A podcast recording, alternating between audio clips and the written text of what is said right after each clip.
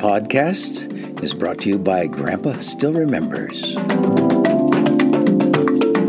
Grandpa Paul's practical parables are part of his real life experiences. What is learned from the life we live has a lot to do with the perspective that defines our priorities. What is remembered is colored by our perception of the purpose for which we have the privilege of living in the first place.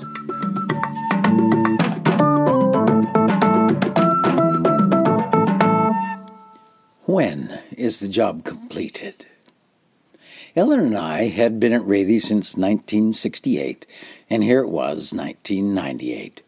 We were the senior missionaries at Rethy, but since there were only the two of us, it wasn't a very prestigious position.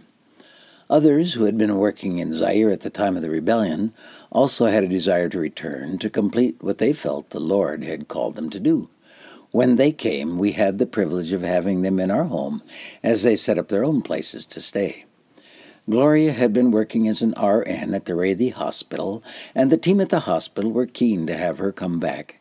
She had worked with Carolyn Saltenberger for a number of years and had both the language and medical skills to blend in right away. The house she had shared with Carolyn had not been looted at all, and the hospital administration made it available to her. She lived with us for only a short time before she moved into her own home. Uli Michael, a Diguna missionary builder, had been working on an extensive upgrade of the hospital complex. All the funds for the project had been approved, but there was still a lot of interior work needing to be done in order to complete it. Uli lived in our home, using the room that had been Jeff's during his vacation. It was nice to have him with us for a while. Maybe he could complete the project. The Hermans returned as well and fixed up the Steve McMillan house. He was skilled in building and made his own repairs on the house. We began work on the house where Sheila had lived, as it was in fairly good condition and could be used for a teacher. There was interest in seeing what we could do about the school, since there were a number of missionaries that had returned to Bogoro, where Diguna was based.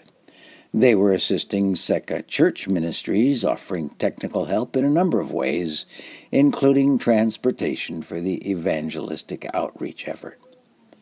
They had a number of children who had been at Rethy just before the rebellion and would like them to continue their schooling with us rather than having to fly them to RVA.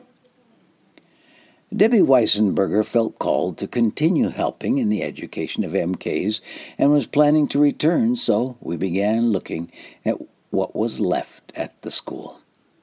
She was collecting teaching materials and books for the primary school classes. It would be a long time before the academy could again function as it had, but there were thousands of books that hadn't been destroyed. Ellen began sorting the mess at the school, cleaning and organizing books. Gloria joined her. It was amazing how much could be saved.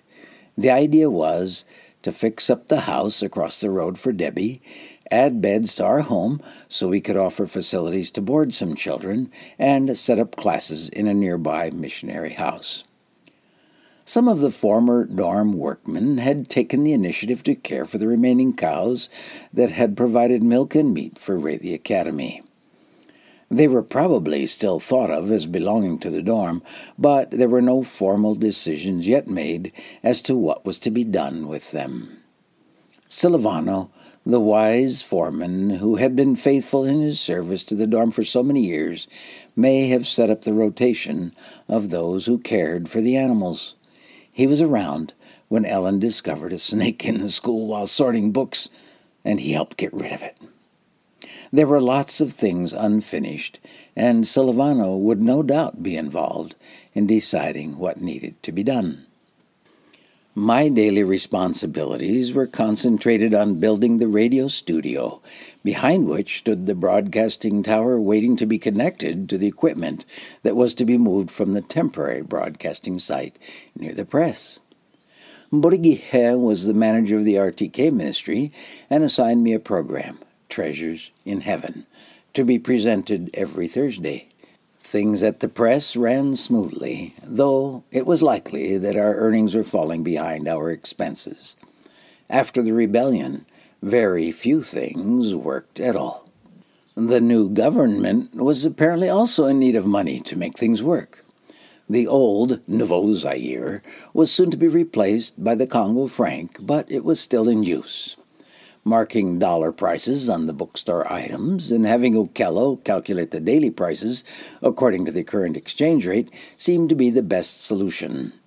A well dressed young man appeared at the Edition CECA office, and I was called in to deal with the situation. It turned out that he took strong exception to our posting prices in dollars, which was not the currency of his country. His self advertised responsibilities included inspections into situations where merchants were arbitrarily setting prices to take advantage of the public.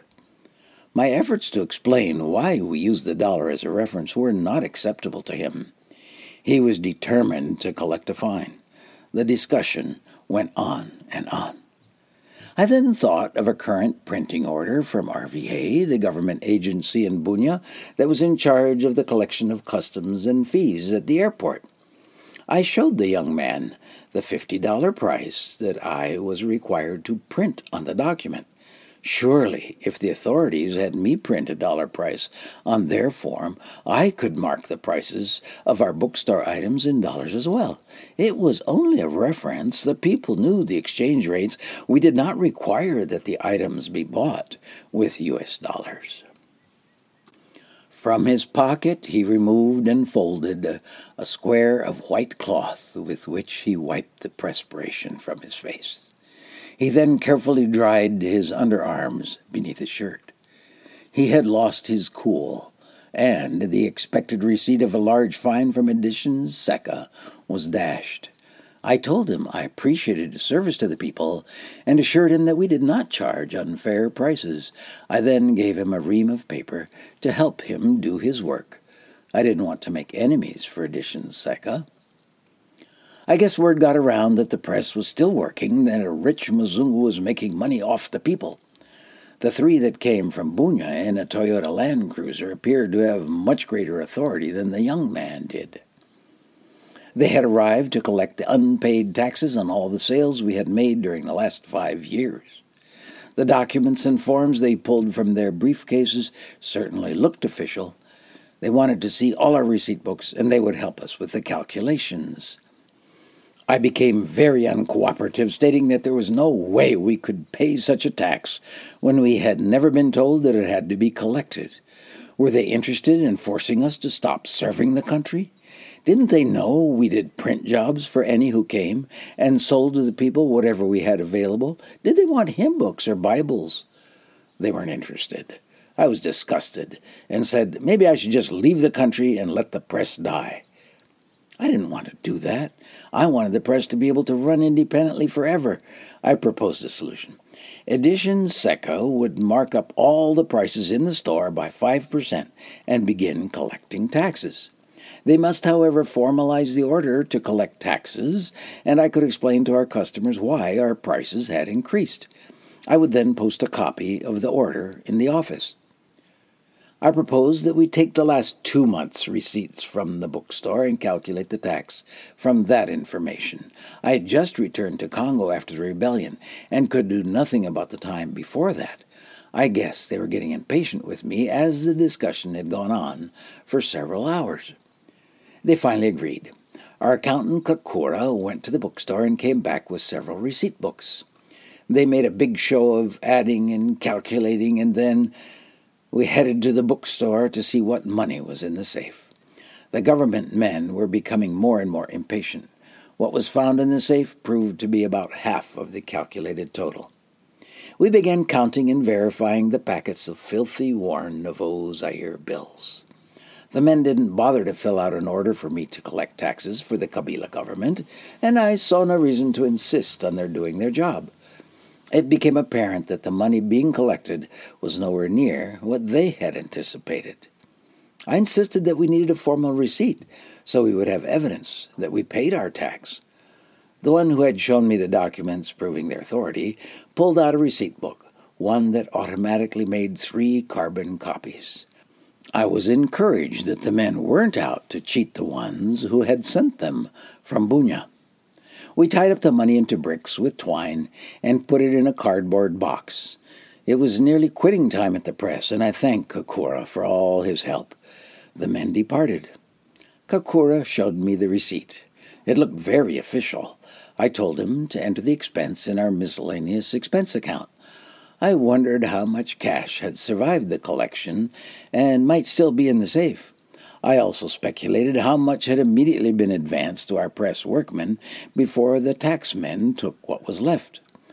Kakura was wise to the ways of the government authorities and noticed something I had missed.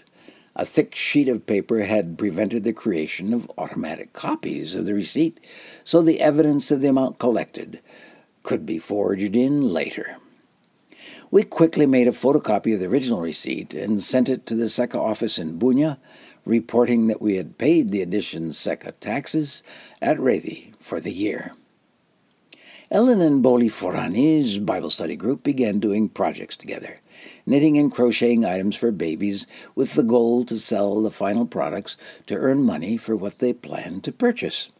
They wanted to buy matching kikwembis for their singing group presentations at church. They also asked Ellen to shop in Kampala the next time we were there to bring back some cookware and even crockpots.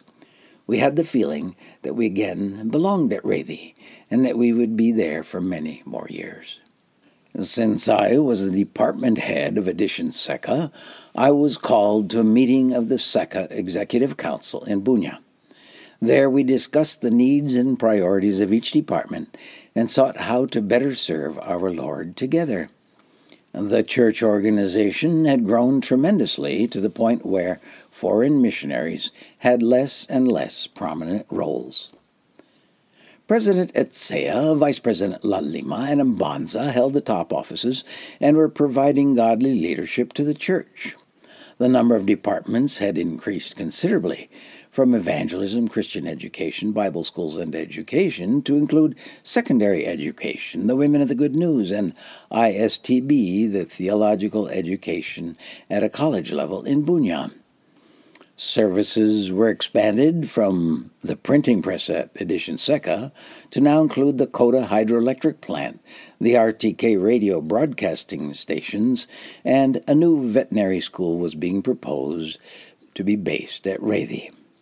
Greg Lewis represented the missionary department, now very much depleted after the rebellion. Was the traditional role of the foreign missionary now completed? The sad news of the increasingly bitter hatred and division developing between the tribes in the Rethy, Lenga, Blukwa, Bogoro, and Nyankunde areas was only briefly mentioned. The efforts of the former CECA president, the Reverend Dr. Pierre Marini, to take over the assets of the church, initially registered as CECA 20, was not officially part of the agenda, though there were some things discussed using tribal languages during the tea break times. Marini, now having been somehow made a bishop, had gotten a new identity registered that was called the CECA 20, Reforme. I knew of the stress at Rethy, with the Lendu already trying to take control of the Rethy church assets and leadership positions in CECA 20. It is fairly easy to decide when a building made of rock, cement, and bricks has been completed. We had an inaugural date with lots of ceremonies when the Coda hydroelectric plant was switched on. But I never did get to add the other three elements to the antenna mounted on top of the 110 foot Poo Hill Tower. I think it was done by someone from Diguna, but I don't know. We can only do the small part God gives us to do. We know some details of what has happened to the church in Congo after we left, but if we know or not, God is the one who builds his church. He is the one who completes it. May we each be faithful in the small part he gives us to do.